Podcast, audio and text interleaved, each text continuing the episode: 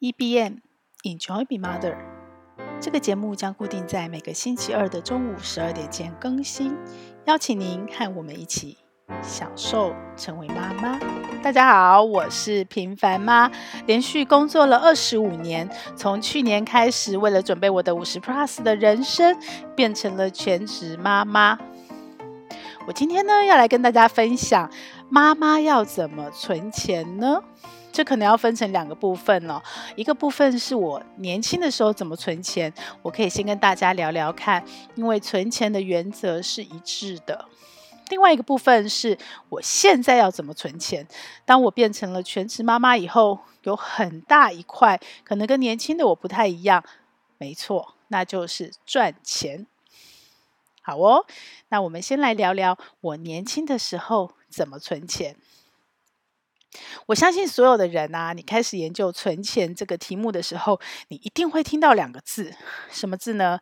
记账。没错，记账这两个字是很多妈妈的痛脚，也是很多妈妈的死穴。有很多妈妈呢，想要存钱，为了存钱，所以开始记账。可是呢，记着记着记着就不见了。因为记账真的很琐碎又很麻烦，你要养成习惯好像不是那么容易。但我个人觉得啊，现在的妈妈其实真的比我们以前幸福的很多哦。我们以前要记账只能靠哪两个东西来记账，一个就是你的大脑，对，用脑子记，所以你要随时记得你花了什么钱，细节在哪里，做什么事。另外一个呢，就是所谓的记账本。那以前的记账本设计的也很制式。我呢是从高中开始记账的，因为我高中跨区从桃园到台北来念书。那那时候呢，为了要有效的控制我的花费，所以我做了记账动作。那这个习惯一做就三十年，我很喜欢。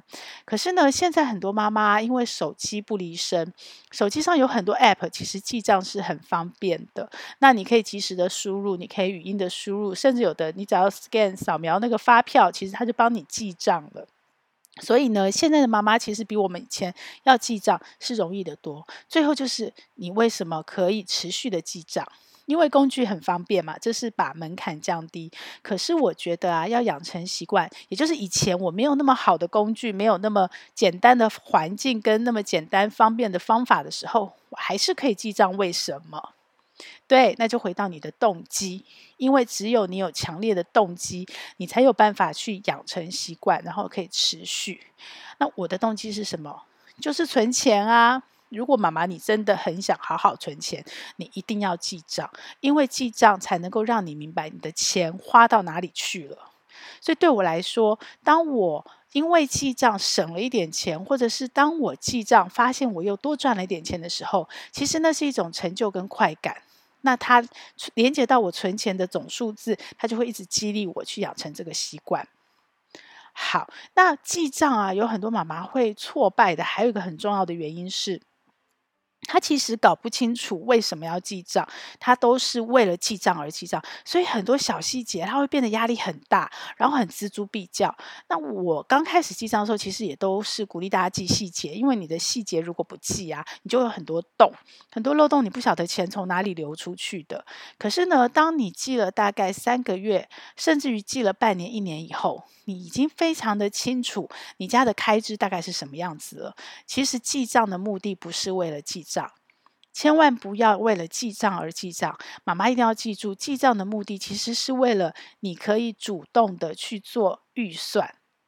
你可以主动的去规划你家的金钱支出，还有金钱的流向，还有金钱的收入，而不是为了我要把每一个小细节都记得很清楚。如果漏了一个，少了一个，啊，我就会很焦虑、很焦躁，这怎么会对得起来呢？对不对？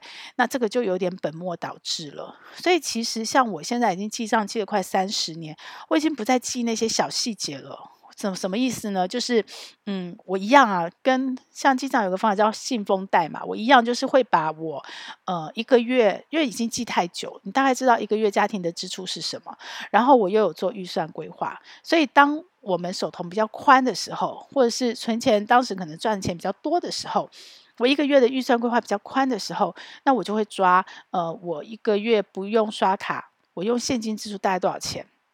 我们会量入为出，量入为出，而不是量出为入哦，是量入为出。然后呢，我就会把钱先领出来，一笔领出来可以省手续费。然后我就会把它存进，呃，放进我的信封袋里。我就会在我的信封袋很大的去记大账，呃，因为我已经知道我每一个礼拜跑一次菜市场大概会花多少钱。然后呢，呃，例行的支出，比方说卫生纸啦，然后我们家有养猫嘛，猫砂什么什么的，这种固定的开支大概多少钱？然后有刷信用卡的部分，用信用卡那边去结，所以我的记账就会变成，很多时候我就是很大的记大小。比方说菜市场，我以前记的时候，我可能会分项记，那我现在可能就不需要了，我只要记，我就控制我自己跑一趟菜市场，就是花那个数字。然后像现在我没有工作，没有收入了，当然钱就会再抠得紧一点。虽然说，呃，最近嘛，妈妈都知道菜价什么都涨，可是呢，因为我很清楚，因为记账记太久，我很清楚家里的开支，我也很清楚。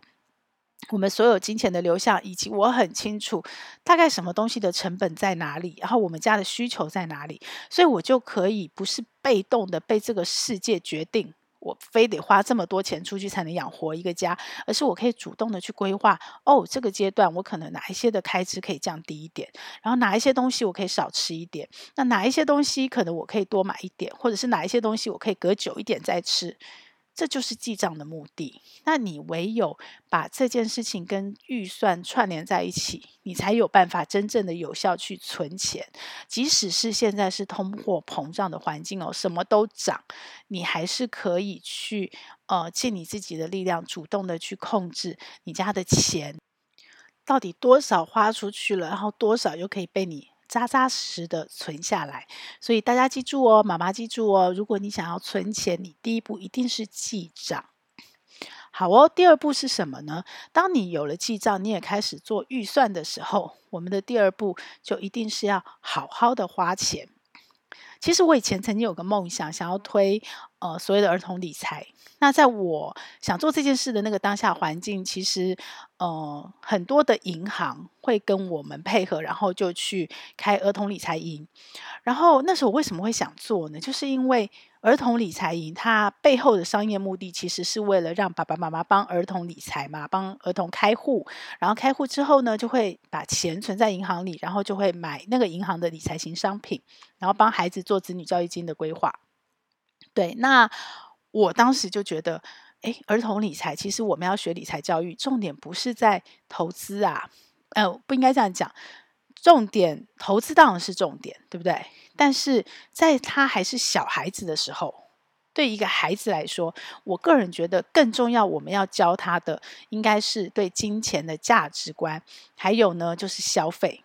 就是你怎么去透过，呃，像刚刚妈妈说的记账，然后怎么透过你对钱正确的认知，还有你很多的金钱习惯，让你养成良好的消费习惯。我觉得这个才是我当时也，其实我现在还是一样。我觉得在孩子还在小的时候，尤其是国中以前，我觉得儿童理财教育重点应该是在这里，就是怎么样认知正确有效的对钱是把它当好朋友，然后是。正确的认知它，而且正确的呃，用正确的方法去做适当的消费。好，那拉回来，所以妈妈要存钱，在通膨这个时候，当然第二个重点就是消费喽。我们有个很久远的公式，叫做你你怎么存钱呢？绝对不是你的呃收入减掉支出等于储蓄，不是收入减掉支出等于储蓄，而是什么呢？而是。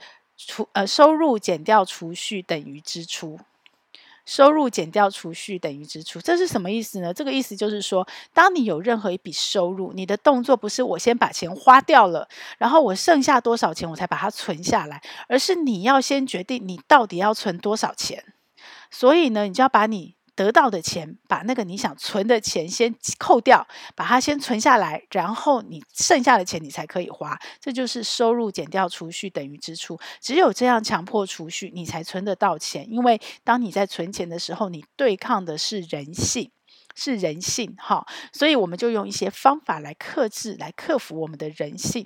那我们怎么做到收入减掉储蓄等于支出呢？这很简单，在我们以前那个时候，我年轻的时候是困难的。可是现在很多银行其实都有专款专户，然后你都可以自动转账。所以最简单的一个做法就是，当你有了收入，尤其是固定的薪资收入，你呃那个我们有通常每个公司它都会有个固定配合的薪资户、薪转户，那你就可以在那个薪转户，如果是你自己想要存钱的银行，那你为什么会选那些银行存钱？一个就是它的所有的设计对你比较方便，然后另外一个就是那个银行的利息比较高，它的活存利息可能比较高，或者是你在那个银行有额外的一些金融服务，可能比方说是投资账户，或者是你可能跟他的券商有合作。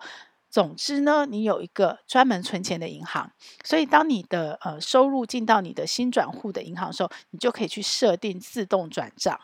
就强迫你在你还没有把薪水领出来前，你的银行就已经帮你把你的薪水扣钱下来存钱了。这件事情很重要。你如果想要存钱，你一定要强迫自己做这个薪转户的动作。然后呢，再来就是你剩下的支出要怎么花钱呢？怎么花出去呢？我觉得有很多的原则。那呃，我现在看到年轻人在推的 FIRE 族的理想，我自己是比较倾向这个原则。这就回到我刚刚说的，为什么孩子在教他儿童理财教育的时候，其实。我觉得金钱价值观是最重要的。你的金钱价值观的基础奠定好，其实你后面去教他投资，教他做怎么做投资组合，教他怎么做退休规划，教他怎么做他的呃人生的梦想的追寻，然后让钱变成他好朋友，都简单的多。所以价值观这就会包含了，像我的价值观，呃，我是荒野亲子团的，然后我是比较倾向于大自然永续的，所以呢，我就会很跟呃现在年轻人的所谓的 FIRE 族是很合的。那什么是 FIRE 族？就是呃提早退休，然后财务独立，好，财务独立提早退休。那他为什么可以财务独立提早退休？呃，有一种说法当然是赚够了。你赚了很多钱，所以你想要提早退休，你想要财务独立，这都不是难事。可是赚够了这件事情真的不容易啊，尤其是现在。那还有一种反向做法，就是什么叫赚够了？赚够了不是很多钱，不是我要赚三千万、一亿、两亿，而是针对我的需求，针对我的需求，我明确的拟定我需要赚多少钱的目标。好，那这个需求就因人而异啦。有的人需求可能就是要开名车，然后住豪宅，然后过很奢华的生活。像我也想环游世界嘛。可是环游世界，我要圆这个人生梦想，有很多种方式啊。你可以坐游轮去环游世界，你也可以徒步环游世界。当然这个有点夸张，但是真的有人这么做。那那你也可以呃坐很奢华的飞机旅行去环游世界。你可以用一个月环游世界，你也可以用十年慢慢环游世界。你可以一次要环游世界到底，你也可以分阶段环游世界。你我在说什么？我在说你的需求只有你自己知道，只有你自己可以定义。你有梦想，每个人都有梦想。那人生如果可以达成梦想，会是一个非常美好的事情。平凡妈一直在努力，也是在希望能够达成我的梦想。但是达成梦想的方式很多啊，达成梦想的方法有好多种啊，达成梦想的需求的体验，每个人都不同。有的人他是想要去炫耀那个过程跟结果，有的人他就真的是体验其中，有的人是体验金过程中金钱的快感，有的人是体验在过程中认识很多陌生人，然后感受到人情的温暖。每个人的目的都不同，所以 FIRE 族是什么？FIRE 族就是你要想清楚你自己的目的跟需求是什么。你要非常深刻的认知清楚，那个需求是不是真的是你想要的，还是别人说的，还是跟流行的？什么需求才是会让你最 comfortable、最舒适的，会让你的人生你觉得是相对圆满的、相对优雅的，你可以享受你的人生的。当你想清楚你的需求之后，你再来算，因为现在资讯很透明，工具也很多，很容易哦。你再来算，你想要做到你那样的目标，你需要多少钱？跟我们以前不太一样哦，以前其实都会有一个统一公开的标准标准哦，就是呃，我年轻的时代什么都还是大众版，包括我所在的媒体都叫大众媒体。可是你看哦，到二零零九年，其实呃分众的自媒体的流量还有内容数就已经远超过我们以前所谓大众媒体、所谓的主流媒体、专业媒体所提供的数字了。所以现在什么都是分众时代，我们很重视每一个人不同的个别需求。所以拉回来，退休理财当然也是啊。一个家庭想要存钱的目标，当然也是啊。每个家庭有每个家庭不同的价值观，每个家庭有每个家庭不同的需求。当然有一些很实际的需求，比方孩子的教育费，这就是你一定要支出的。但一样啊，孩子教育也可以，孩子念公立、念私立，或者是补习不补习，或者是他到海外游学，或者是他要自学，这个金钱的需求都差很多。那你想要哪一种？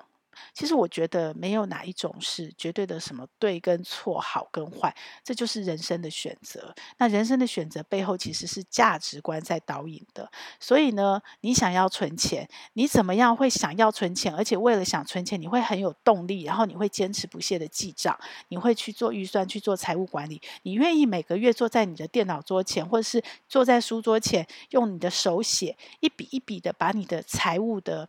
嗯，所谓的资金流向能够理得很清楚，而不是糊成一片，而不是你领到薪水以后就先花出去，感觉很好，花了再说，然后再来头痛说啊，那怎么办？下个月的钱在哪里？或者是说家里发生了紧急事故，需要一笔紧急预备金，结果你不知道从哪里筹，然后你就去借，或者是用信用卡去高利，呃，所谓的高利率的去借信用卡的卡债，欠了一大堆。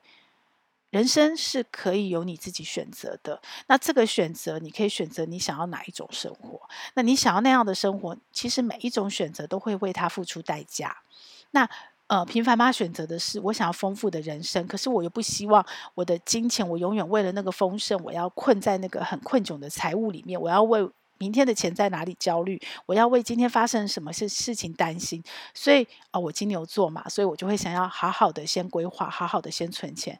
所以这样的动力就支撑我从高中开始，我就是真的养成了记账习惯，维持了三十年。以前都记笔记本啊，后来开始用电脑，我的那个 Excel 档已经十五年了吧。就是每年更新，每年更新，所以我可以很清楚的看到我个人、我家庭那个所有资金流向的成长，我们的开支、我们的收入，是一个很完整的表。那这就是时间复利。当你做了这些事情的时候，它所累积下来的价值就是时间复利，我就可以在现在相对很轻松的存钱。好，那第一步是要先。存钱嘛，对不对？要记账。然后第二步是我们怎么样好好的花钱，然后好好的把钱强迫储蓄、专款专户的存下来。那第三步是什么？第三步就是先投资。没错，我们要投资。什么叫做投资？就是用钱赚钱。什么叫用钱赚钱？其实很多妈妈很害怕投资。她为什么会害怕投资？有可能她自己在年轻的时候，呃，买过任何的基金或股票，结果大赔。他就吓到了，就是一朝被蛇咬，十年怕草绳。也有可能是他的父母来自于原生家庭，或者是他的亲朋好友曾经投资，结果大赔，也被吓到了，所以他就不敢投资。呃，我必须说。我们常在金融界会讲一句话，就是投资有风险嘛，有赚有赔，那你要自己承担你的风险，一定都会有这个警语。但是投资虽然有赚有赔，但是你如果大量的阅读资讯，看很多呃所谓的成功人士他失败的经验，或者是他成功的方法，你会找到一个所谓的原则、原理、原则，其实是有方法可以去降低你投资的风险，不是每一个人投资都会大赔。OK，虽然散户很容易被割韭菜，可是如果散户有方法，他是可以去降低他的成本，降低他的风险，让他的投资安安稳稳的。这几年因为股市比较好嘛，全球的股市环境都大涨，所以就起来了一波所谓的存股族。那在平凡妈年轻的时候存钱的时候是没有这个这个存股族这个概念，我们那时候没有 ETF，我们也没有零股机制。所以我们就只能买一整张股票，你只能先存钱，存到足够的钱，然后等到股票跌到适当的机会，你才有机会。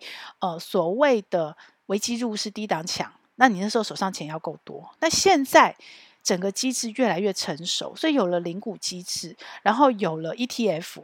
ETF 是什么？是他买指数，买指数意思是什么？就是我们平常在说，其实降低风险就是两个大原则，一个原则就是用时间拉长，去让你的呃。成本可以降低，甚至有的人他可以降低到零成本。好，OK，那我们赚的是什么？赚的是时间复利。另外一个降低风险的方法就是资产配置，就是我不是把我所有的鸡蛋全压在一个篮子里，这当然会大赔，但是也会大赚嘛。就是你所有的钱都在里，你压对了就大赚，你你压错了就大赔，这也是风险很高的。那 ETF 就是利用所谓的一篮子的选股，它是指数，然后它去降低这个风险。但你说投 ETF 就不会赔钱吗？还是会呀，对不对？那你说把时间拉长就不会赔钱吗？还是会呀，还是会碰到。所以这时候你就要学方法。这些方法虽然会，可是呢，它的风险已经降到很低很低了。所以这中间就会有一些所谓优化操作的方法，可以帮助你让你的胜率提高。什么叫胜率提高？就是让你永远赚钱的机会大于赔钱的机会。OK，好，那这个是有方法可以学习的，而且这个不是空口说白话，这是有科学还有。有大量的实证的经验去告诉你可以学习，但是绝对不是一个方法学到了，一个时间点学到了，一个做法就从头做到尾。比方你的人生，假设你到呃八十岁甚至九十岁，你离开人世哈，你买了单程票，然后你离离世了，你上车了，那你都只用一个方法。那有些人是幸运哦，我们也常看到什么阿嬷把股票存在床底下都不管它，突然就大赚了几百万，当然也有啊。那可是呢？这样的阿嬷毕竟是少数，因为她克服了人性，然后她克服了，呃，怎么讲呢？她不尽然是不懂，她可能是完全不懂，这样忘记了放在床底，但这样的人是少的吧？那我们也不知道，在这样的过程中，他赚了这张股票，还有没有其他的部分，所以我们永远看 case，看别人的成功故事，我们可能可以把它当成片面资讯来参考。可是我觉得，最终跟消费一样。你还是要回归到自己，了解自己的需求，了解你家庭的需求，然后针对你的家庭怎么样，我们能够利用时间复利，我们能够利用资产配置去。针对我家庭的需求，做到一个最好的存钱的计划，然后存股的计划，然后做到一个最好的投资报酬的计划，一个最好的让钱赚钱的计划。那现在呢，这个当下的时局又有一个点是让你必须更正视所谓让钱赚钱的这件事情，就是高通膨。高通膨，那有没有可能突然有一天世界翻转，变成通货？通货紧缩呢？有可能啊，之前也发生过。世界是在变化，可是在这个当下高通膨的时代，你如果把钱就只是存在银行利息，其实你辛苦存下来的钱，它会慢慢的缩水哦，因为你的日常生活的费用一直在增加，可是你的钱给的利息，银行给你的利息却越来越少，所以最后你的那个利。你存到钱是缩水的，所以你只有用钱来帮你赚钱，然后你有因为有了比较完整、比较正确的财商，所谓的理财智商，所谓的呃理财的观念跟实实际的方法，然后重点是重点是他的方法、他的观念不见得适合你哦。不见得适合你家，所以回过头，你一定还是要最了解你你的需求是什么，然后你们家最适合的是什么。如果你家是比较保守的，那你比较适合买哪些商品是比较符合你家的需求，你才能睡得着觉。所以其实投资理财用钱赚钱，你要稳健报酬，然后帮助你快速加快存钱速度，只有一个方法，这一个一个一个，我觉得是永世不变的法则。那你依循这个法则。操作的手法，你就可以随着环境不断的改变。那那个法则是什么？就是你每天晚上睡觉，你都很安心。只要你做的每一个决策，你选的每一个标的，你做的每一件事情，是让你是你足够了解，是能让你安心，可以好好睡觉。即使赔钱，即使赔钱，你也明白为什么赔钱，也在你的预料之中，所以你可以好好安心睡觉。如果是这个样子。那你的钱赚钱就不会是很大的压力跟风险，也就不会是让你害怕的那个你的长辈、你的亲朋好友一夕之间所有东西都没有了，爆赔还负债，就不会有这样的一个问题在哦。所以呃，第一步我们刚刚说的是记账，对不对？从记账开始，其实关键不是在。记账而已，不是在把账记得很细。关键是透过这样的习惯养成，你学会了怎么去抓你家的预算，你学会了怎么去看透你家的需求。那第二步就是，呃，我们要存钱，有效的强迫存钱。那怎么样存钱？就是你的支出。你必须聪明的消费，然后你要养成一个习惯，是把你的钱、你的收入是先减掉了储蓄，才能够花出去。而且你花出去的时候，你是要很聪明的花，而且你的花呢是在你的家里的正确的金钱价值观下面去花，花你选择你的需要，然后去花你是。你必须花的钱，好，然后第三步呢，就是用钱赚钱。怎么样透过长期的时间复利，再加上资产配置这两个科学实证过有效的方法，而且是呃过去三十年甚至拉长到五十年，历经了股市涨跌大涨大几跌好几个那个所谓的完整的生命周期去验证，长期还是赚钱。除非人类有一天毁灭了，那如果你相信人类，在你有生之年是往上走的，那基本上这这两个方法是一个很大的原则，它可以帮助你，帮助你的投资组合是相对稳健、相对低风险，可以避开那个所谓的大涨大赔、大跌的那样的一个呃风险，甚至它会变成你的机会。好，最后一步是什么？最后一步也是最关键，也是最重要的一步，就是赚钱。我们当然可以用钱赚钱啊。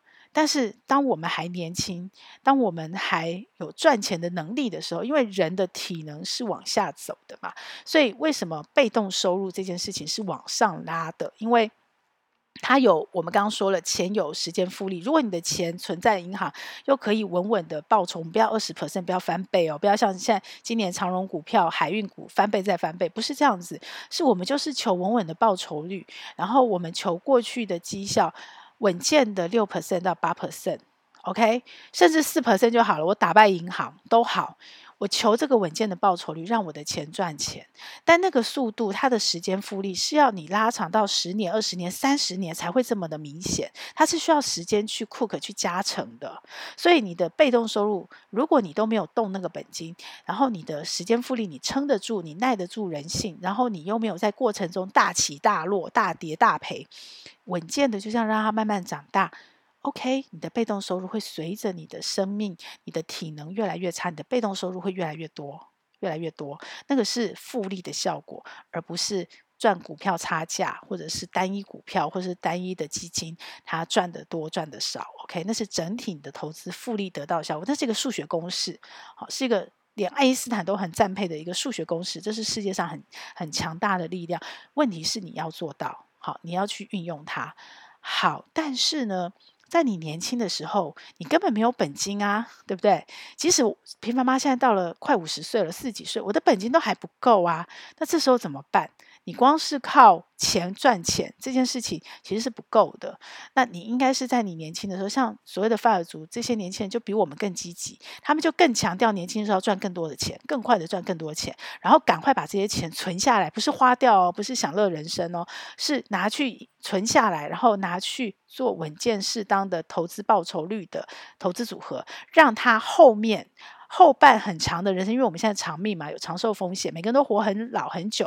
所以，当你前面拼命的赚钱，很辛苦的赚钱，把钱存下来，然后让他用时间复利，就是我们刚刚说的被动收入去长大。这就变成是一个很聪明的策略，而不是像我年轻的时候都告诉我们：哎，你现在就努力赚钱，可是没有要你赶快赚钱，也没有要你年轻赚大钱，还会鼓励你年轻的时候可以多玩多呃多体验人生，不竟然是投资自己，可能是呃去去去做一些人生享乐。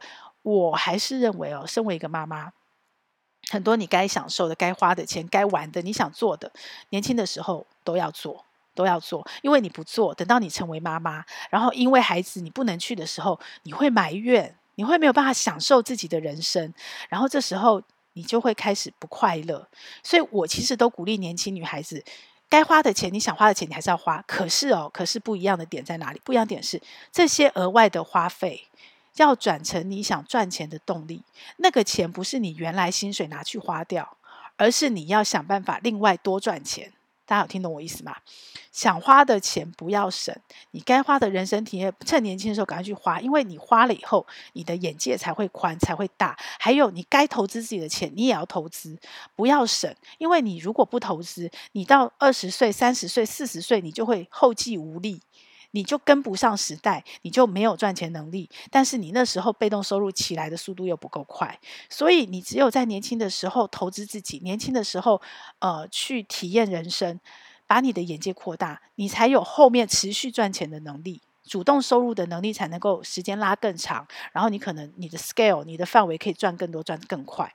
可是呢，不是拿你的薪水，不是你一份薪水两万两万多块、两万八。如果你可能呃有有硕士，maybe maybe 你还可以拿到三万、三万五，不是把你的薪水拿来做这些事哦。我其实是鼓励女孩子，当然不不止女孩子啦，所有的年轻人都是。你应该是额外想办法再去多赚钱，然后来 cover 掉你这些投资，来 cover 掉你这些不管是你对人生体验的投资，或是自我投资的投资的钱。所以我年轻时候就是这样存到我的一百万的。我其实那时候还没有斜杠族，可是我兼差兼的还蛮凶的。但是我的兼差，我觉得是意外误打误撞啊，当然也是容易，这样比较容易，比较简单。我不是为了赚钱，我不是考量。呃，哪一个哪一个工作时薪？比方说，可能当时我们可能 maybe 有饮料店啊，或到餐厅打工，他的时薪是比较高的，所以我就去为了赚钱去做那个工作。我不是，我当时就因为我可能也没有家庭给我的所谓的赚钱的压力，纯粹是我自己想存钱、想赚钱。然后当时也没有什么 fire，也没有什么呃所谓的呃理财，就是斜杠的概念。那很很幸运，当时。我也不知道是怎么回事，反正可能因为我一毕业我就进了所谓的财经媒体，然后我就比我们班同学幸运的是，我就提前接触了所谓理财投资教育，因为这些事情在我那个年代学校是没有教的，我们学校是完全没有教什么叫财商，什么叫理财教育的，当时只刚开始教 EQ，教 EQ 情商，情商，对，根本没有财商这件事情，所以呢。我可能是比较幸运，刚好毕业进了财经媒体，就接触了这些前辈，然后我才发现理财这么重要，然后我就开始自己有那个很强的动力，想要存钱，想要有更好的生活，然后我又有很多人生的梦想想实现，所以刚好都很幸运的就步上了正轨，然后我就那个强烈的动力想做这些事情，然后呢，我当时的我自己就是，呃，其实本薪也很低啊，我还记得我刚出社会的时候，我的起薪也才两万一。很低很低啊，然后但是我可能在短短的不到一年吧，我就一直跳跳跳跳跳，然后跳到两万七，然后我的本薪是全部存下来的，我是把我的本薪全部存下来，所以我在一个月的零花开支，或是我想要买什么东西，我想买衣服，我想体验什么，或是呃我想出国玩，那个都是额外存钱。那额外存钱钱从哪里来？就是从兼差。那我的兼差兼什么差？因为我是媒体人嘛，我是文字工作，所以我可能去教作文班，我可能帮别人写书，我可能去杂志社接采访，都是相对自由的兼差。他的起薪其实没有，呃，时薪可能不是相对很高的选择，可是他都对于我的本业工作是有忠效的，是有连贯的，是有互相加成的效应，而且呢，可能会有加分，可以扩增我本业的那个。呃，所谓的那叫什么外溢的一个效应，所以呢，我后来的事业，我的薪水其实跳得很快。如果我一直都在我原来的工作上升迁，我没办法跳那么快。那为什么可以跳那么快？因为我就跨产业、跨领域的跳来跳去。那每跳一次，每转换一个产业，每转换一个工作，我的薪水可能就是三十 percent、五十 percent，甚至呃一倍的这样往上加。好，那这个是什么？这就源于我年轻的时候，我兼差，我的选择，我可能做跟别人不一样选择。呃，如果我当时就选个时薪高的，可能去去打工，去赚那个薪水很高，但是可能跟我本业没有相关的工作，那可能我当时也存了钱，但是那个钱，呃，你就所谓用钱赚钱的复利效应来看，它还是小钱。可是我的时间都在上面了，我后面的本业，我的薪水可能就没有办法这样子大幅的成长，所以拉回来哦，就是妈妈要存钱的最后一步，什么？就是赚钱，想办法让你自己赚钱。然后你如果是上班妈妈，当然就是有工作，你可以利用工作赚钱。你如果是全职妈妈，呃，当孩子长大到一个阶段，你可以相对抽身的时候，然后能够得到家人的支持下，我是鼓励你斜杠的。我是鼓励你斜杠的，然后你可以斜杠赚钱。这不只是因为自己有一个独立的财务跟经济能力，一个独立的赚钱能力，你会相对有安全感。然后你也会成为你的家庭一个所谓的 buffer，一个一个一个那个叫什么呢？就是一个备援的一个空间。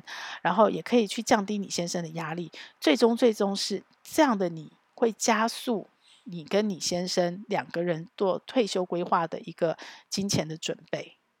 所以呢，妈妈存钱四步骤，哪四步骤呢？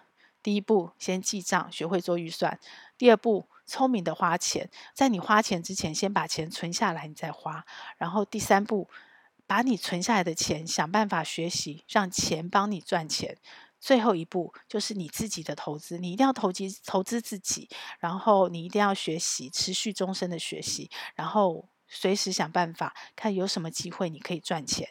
你的主动收入在你年轻的时候，如果相对是高的，如果相对是多的，你后面当你的生命走到你的体力比较衰退，或者是呃你可能要开始享受人生的时候，你的被动收入才会是高的。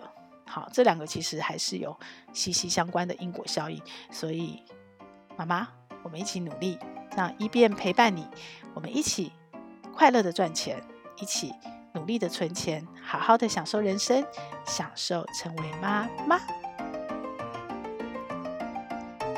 个节目会在各大 Podcast 平台播出。如果你喜欢我的内容，要帮我分享给你更多的亲朋好友哦，这样才会有更多的人看到它、听到它。然后也请你帮我在 Apple Podcast 留下你的留言，以及帮我按下五星好评，这样我才能在排行榜上被看到，被更多人听到。谢谢你，希望我们一起来享受成为妈妈，享受快乐。也享受痛苦，让我们一起来享受成为妈妈。